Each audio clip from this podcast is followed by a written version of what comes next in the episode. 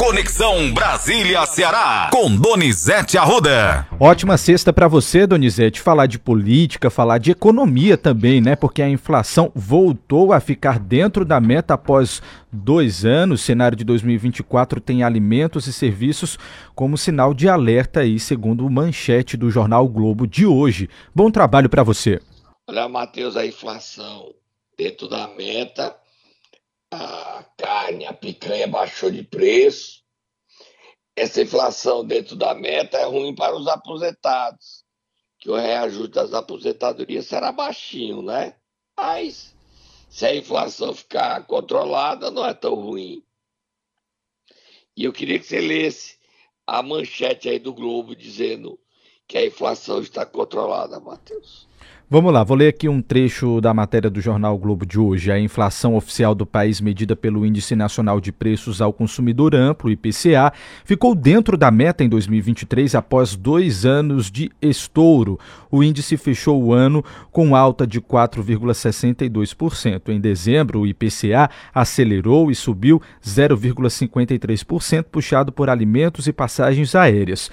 Para dois mil e vinte e quatro, preços de alimentos e serviços são as principais fontes de preocupação e podem fazer o Banco Central não acelerar o ritmo de queda dos juros. A meta estabelecida pelo governo e que orientava a política de juros do Banco Central era de três vírgula vinte e cinco por cento, com intervalo de tolerância de um vírgula cinco ponto percentual para cima ou para baixo, ou seja, de um vírgula setenta e cinco por cento a quatro vírgula setenta e cinco por cento, é o que diz a matéria do Jornal O Globo.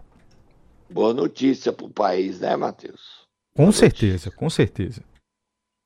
Vamos para frente, virar a página, Matheus. Vamos virar a página, Donizete, e falar da repercussão, né? Ontem o presidente Lula oficializou o Ricardo Lewandowski na Justiça. É o número dois do Ministério da Justiça, o Ricardo Capelli, disse que não vai pedir demissão. Tirou férias e volta das férias para fazer a transição. Isso, fazer uma transição. Sério. Exatamente. Até o final de janeiro, quando o Lewandowski vai assumir, né? Isso. Então, o Lewandowski não quer o Ricardo Capelli. E a vida ensina muitas coisas, né?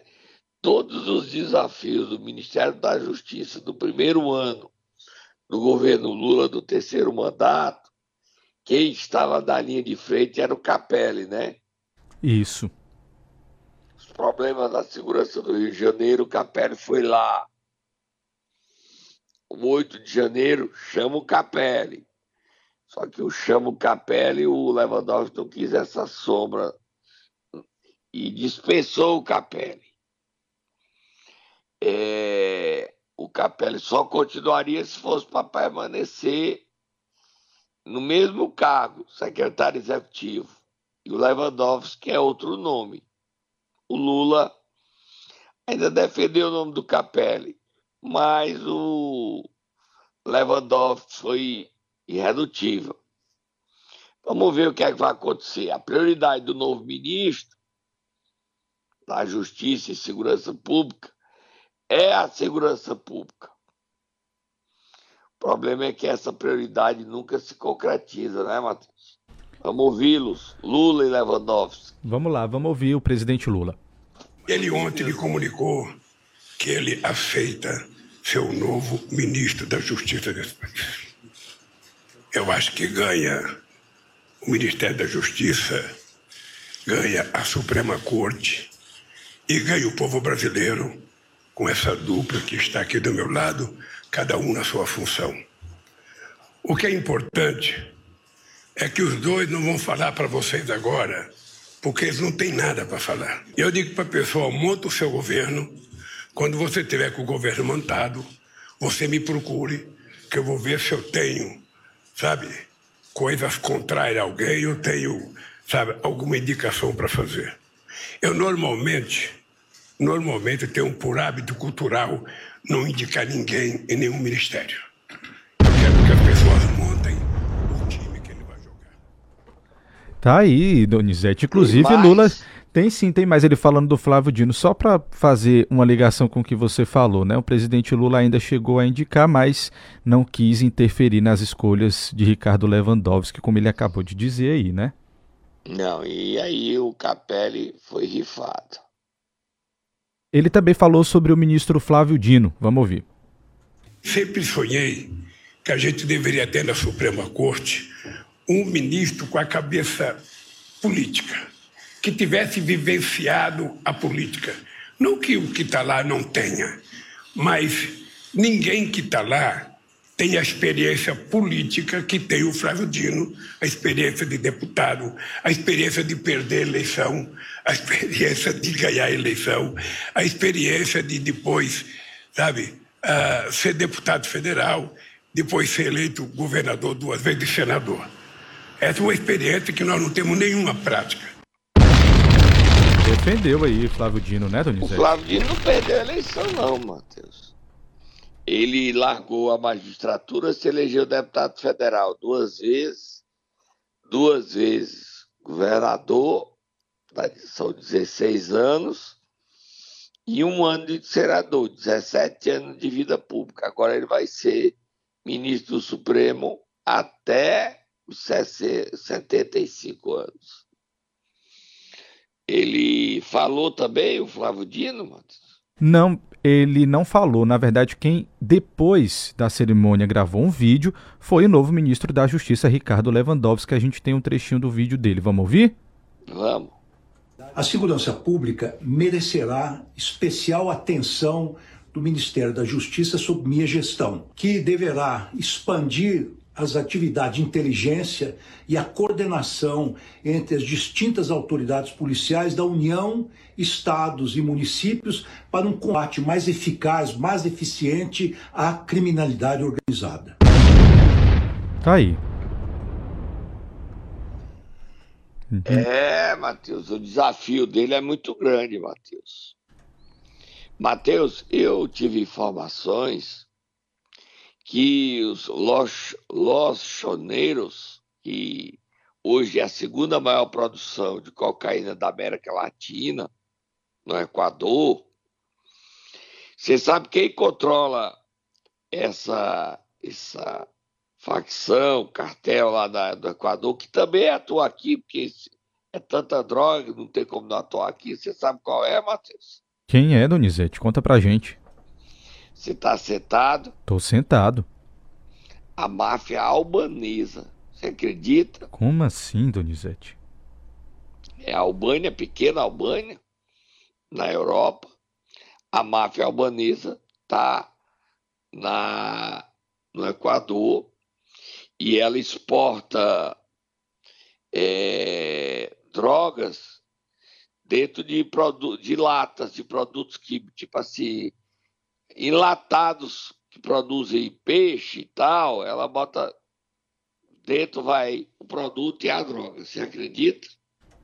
É impressionante, né, Donizete, a criatividade. E a sofisticação para traficar a droga como é, dinheiro. Agora, ontem, na central da Globo, da Globo News, o Mauro Paulino, que foi diretor da, do Datafolha, hoje é comentarista da Globo News, deu uma informação que eu fiquei chocado. Você sabe quanto o P C C movimenta por ano com o tráfico de droga e seus negócios? O P C C Não. que controla São Paulo. Com certeza, ah. bilhões de reais, né, Donizete? É verdade. Em termos de, de dólar, ele movimenta trinta bilhões de dólares ano com seus negócios. trinta bi? O... É isso mesmo? Bilhões? É, fiquei assustado. Sim. cento e cinquenta bilhões de reais. A gente está falando disso porque é muito difícil o trabalho do novo ministro da Justiça, Ricardo Lewandowski. As facções tomaram de conta do Brasil mesmo, mesmo. E ontem o Fórum de Segurança Pública negou que não tenha facção no Rio Grande do Sul e negou que não tenha facção no Amapá. Diz que tem facção em todas as vinte e seis unidades da federação, mais o Distrito Federal. Nenhum estado está livre das facções. É muito sério isso. Também eu vi isso e vi o mapa do fórum na central da Globo News. Já era tarde, Matheus, já era quase meia-noite, quando eu acompanhei esse debate e fiquei chocado, tá, Matheus? Chocado. Vamos lá, Donizete, vamos dar uma paradinha nessa primeira parte da nossa participação aqui e no próximo bloco você conta informações sobre política, eleições. Até já, tomar um copo com água aqui e nós voltamos daqui a pouco.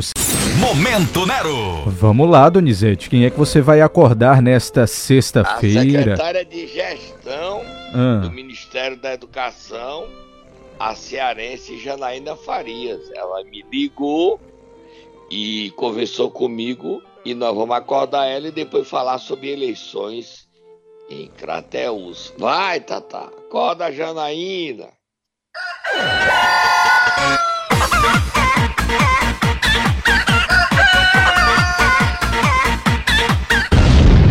Dizer, inclusive, que chove em Crateús nessa sexta-feira e muito, viu, Donizete? Que bom, né? Chuva, isso. Porque a perspectiva do que tem aí da FUNSEM é que nós não vamos ter muita água esse ano, não, muita chuva. O El Niño vai prejudicar bastante a quadra chuvosa aqui no estado. O governador está muito preocupado com a seca, Matheus.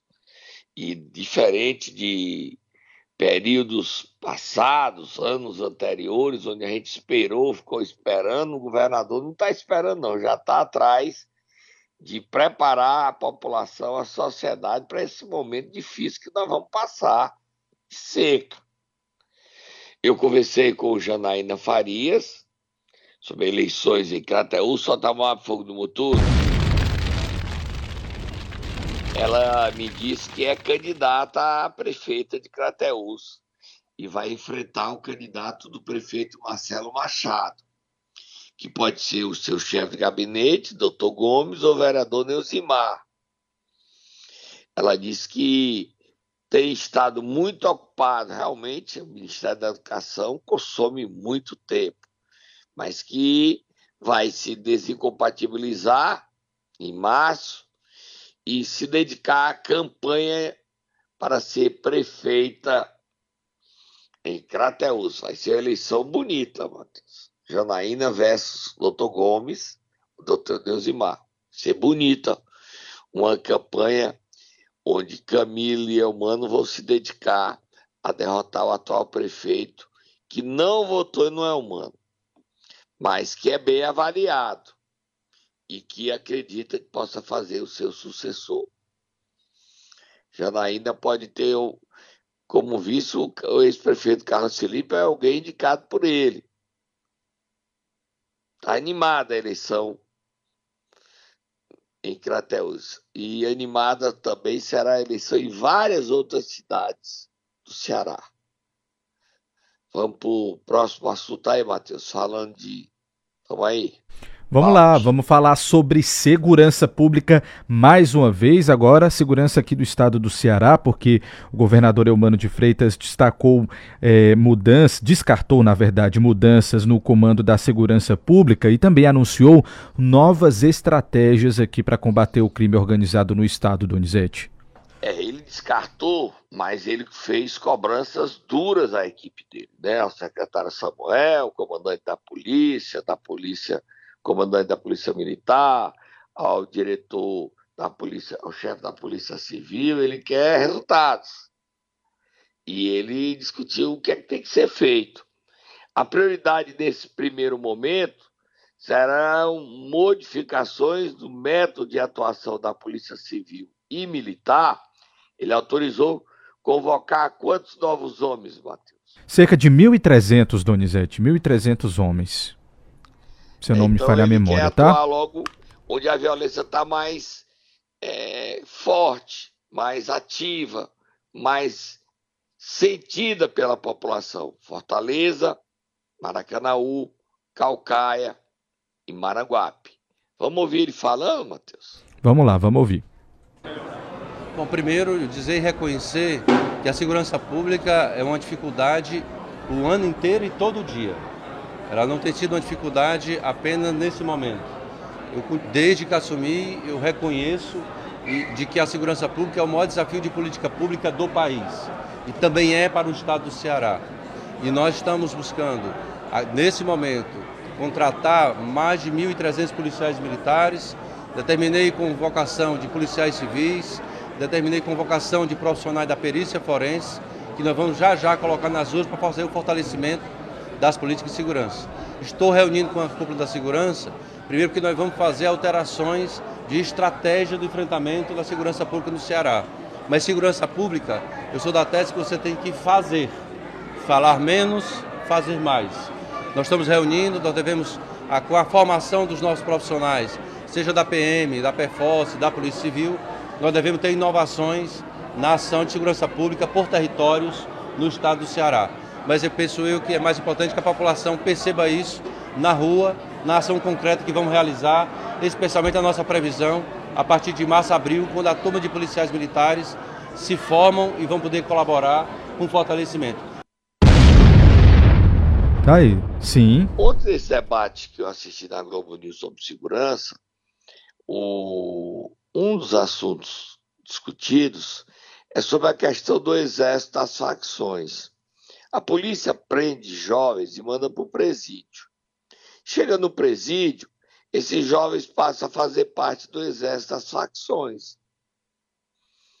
Pequenos crimes, mas e vão para a cadeia e lá eles se sofisticam e são obrigados a sobreviver a entrarem numa facção. E ao ingressarem na facção, cumprem missões, cada vez missões mais difíceis, mais violentas, e o exército das facções não diminui.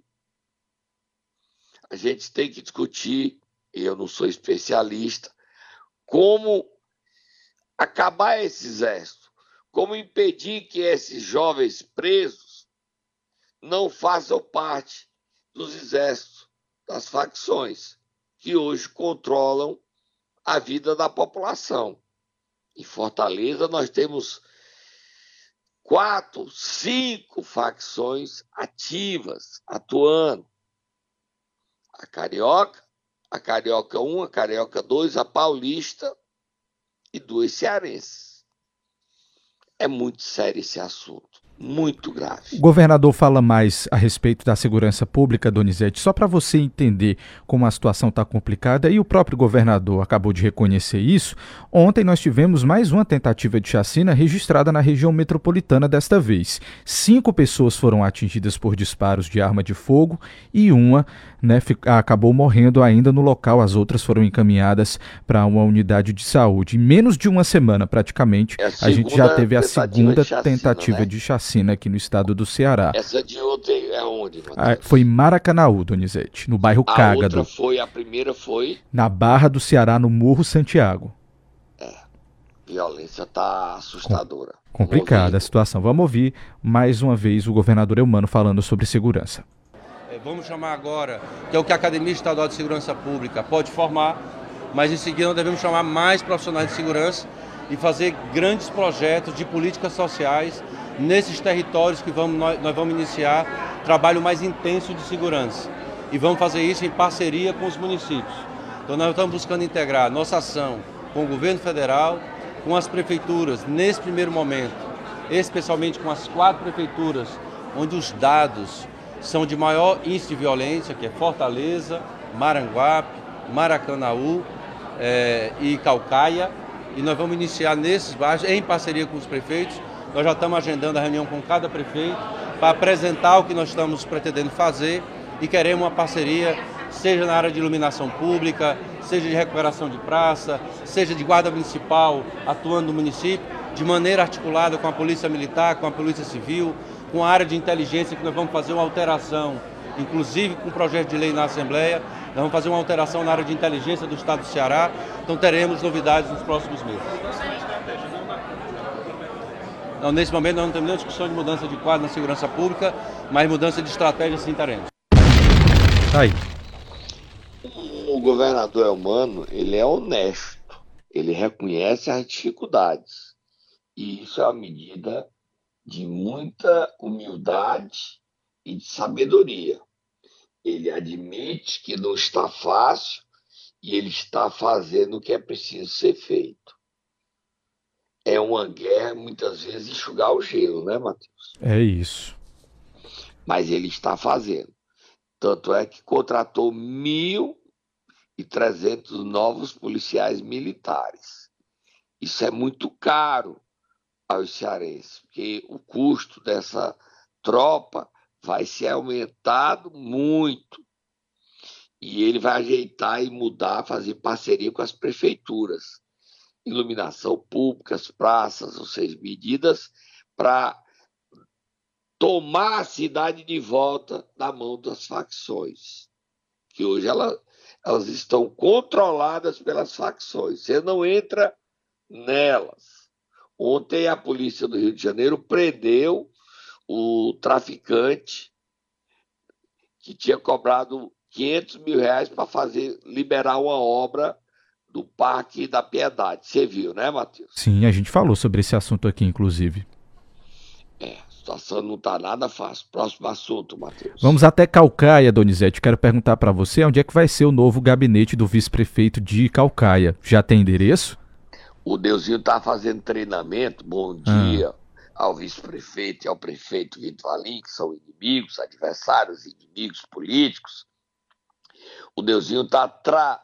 tá fazendo é, especialização, não tô, treinamento, o termo é certo, é isso, para cantar aquela música do Bruno Marrone. Eu dormi na praça. No meio da praça vai ser o gabinete dele. Ontem você viu o vídeo, Matheus? Vi sim, Donizete, mas sério que ele vai atender no meio da praça? É, a partir de terça-feira ele já vai, se você quiser ver o vídeo, você entra aí no C N sete, ou no meu Twitter, ou no meu Instagram, ou no meu Thread, está lá o vídeo, ele desmontando a sede da vice-prefeitura, os móveis foi ele que comprou, é, tudo é dele, ele desmontou, tem um assaveiro lá, a gente vê o vídeo levando os móveis, ele não tem mais condições de pagar a sede da vice-prefeitura. A justificativa, Matheus, a gente vai ouvir o Deusinho, e a justificativa é, é de que o dinheiro foi cortado para pagar juros de empréstimo da C A F e da Caixa Econômica. Você viu os juros do empréstimo da Caixa e da Caixa Econômica. Pô, e ele foi colocado. Vamos ouvir o Deusinho. É, meus amigos, mais um despejo, mais uma expulsão de gabinete. Mas eu acredito muito na justiça de Deus, sabe? Lamentavelmente, no município de Caucaia, eu não vou deixar de atender, não vou deixar de ir para as ruas. Mais um ataque de covardia, né? Covardia com o vice-prefeito que ajudou a colocar você aí nessa cadeira. Mas o povo sabe, o povo é inteligente, sabe que eu não vou parar, sabe que eu vou atender nas ruas, sabe que tudo isso aí é retaliação e desespero, né? Desespero. Mas nossa Caucaia, ela pode sair aqui da parede, ela pode sair desse gabinete, mas ela não sai do meu coração. Então, vamos em frente com Deus e com o nosso povo. Os humilhados serão exaltados. Tá aí. E é, essa, se despeja é o segundo do vice-prefeito. Ele já tinha se despejado da sede da prefeitura, tinha sido orientado a alugar uma sede nova para vice, agora ele foi despejado. Eu lhe mandei o documento, Matheus, só para a gente dizer aqui que a gente aqui, a gente é, foi ou será, o documento explicando por conta do despejo e a reação da deputada estadual Emília Pessoa, a deputada eleita por Caucaia. Caucaia tem dois deputados estaduais, o outro é o... Aliás, tem três. Tem a Emília, tem o Salmito e tem o Felipe Mota. Mas ela reagiu, a deputada Emília Pessoa. Leia aí o que é que a Emília disse e leia o documento do despejo assinado pelo secretário Gutenberg Holanda. Por favor, Matheus. A deputada estadual disse o seguinte nas redes sociais, abre aspas, pela primeira... Pela primeira vez na vida, assistimos à arrogância de um prefeito em retirar o direito institucional de um vice, um desrespeito. Deusinho, conte com minha solidariedade e orações. Você abriu as portas da cidade para que o mesmo sentasse nessa cadeira, mas gratidão é um sentimento que não o pertence. Nem gratidão, nem humildade e nem respeito. Força, amigo, fecha aspas, foi o que disse a deputada Emília Pessoa. Com esse depoimento da Emília nas redes sociais, ela mostra que não quer o apoio do prefeito Vitor Valim. Se a abolição quiser apoiá-la, é, ela deve aceitar o apoio sem Vitor Valim subir no seu palanque. A situação do Vitor Valim se complica, porque hoje só está morrendo fogo no muturo. Hoje quem se filia ao P D T já já é o ex-prefeito e ex-deputado federal Zé Gerardo Arruda. Se filia ao P D T na solenidade onde Flávio Torres toma posse como presidente estadual do P D T. E o P D T de Caucaia é de Zé Gerardo Arruda. Com o Zé Gerardo sendo dono do P D T e candidato a prefeito, nem Lia Gomes, nem Salmito Filho podem ser candidatos, que não tem partido e não tem legenda e nem tem como sair, porque o... A janela para trocar de partido é só em março de vinte e seis para eles que são deputados estaduais. Os candidatos preferidos de Vitor não chegou. O que está claro é que o Vitor fez a saída Jânio Quadros. Você sabe qual é a saída Jânio Quadros, Matheus? Qual é, Donizete? Conta para a gente, para mim e para os ouvintes. Em sessenta e dois, Jânio Quadros renunciou esperando voltar para o Planalto em cinco dias. E nós acabamos tendo uma ditadura militar. O Vitor Valim fez a mesma coisa, eu acredito. Ele pensou em dizer que desistiu, ia passar um tempo sem apanhar dos opositores, porque não era mais candidato, resgatava sua administração e voltava a ser candidato. Só que as coisas se precipitaram e ficou difícil. Ele está sendo até estimulado a ser candidato por aliados, como a Gorete Pereira, que foi deputada federal. Mas não ficou fácil para o Vitor voltar atrás e voltar a ser candidato. Caucaia está num clima tenso, muito tenso, e a situação de Vitor Valim não é nada fácil, porque no momento em que ele desistiu, ele pensava que ia apanhar menos, mas ele está apanhando mais. O Deusinho, ele se vingou do Deusinho, o Deusinho o acusa de ser covarde, arrogante, e a Emília foi no mesmo embalo. Já são duas vozes contra Vitor Valim, que está isolado politicamente na cidade. Tá bom, Matheus? Hoje tem programa no meu canal, à noite, no canal do YouTube, e você não pode perder, tá? Bom final de semana para você e para todos os nossos ouvintes, e a gente volta segunda-feira. Tá bom, Matheus? Combinado, Donizete. Um ótimo final de semana para você.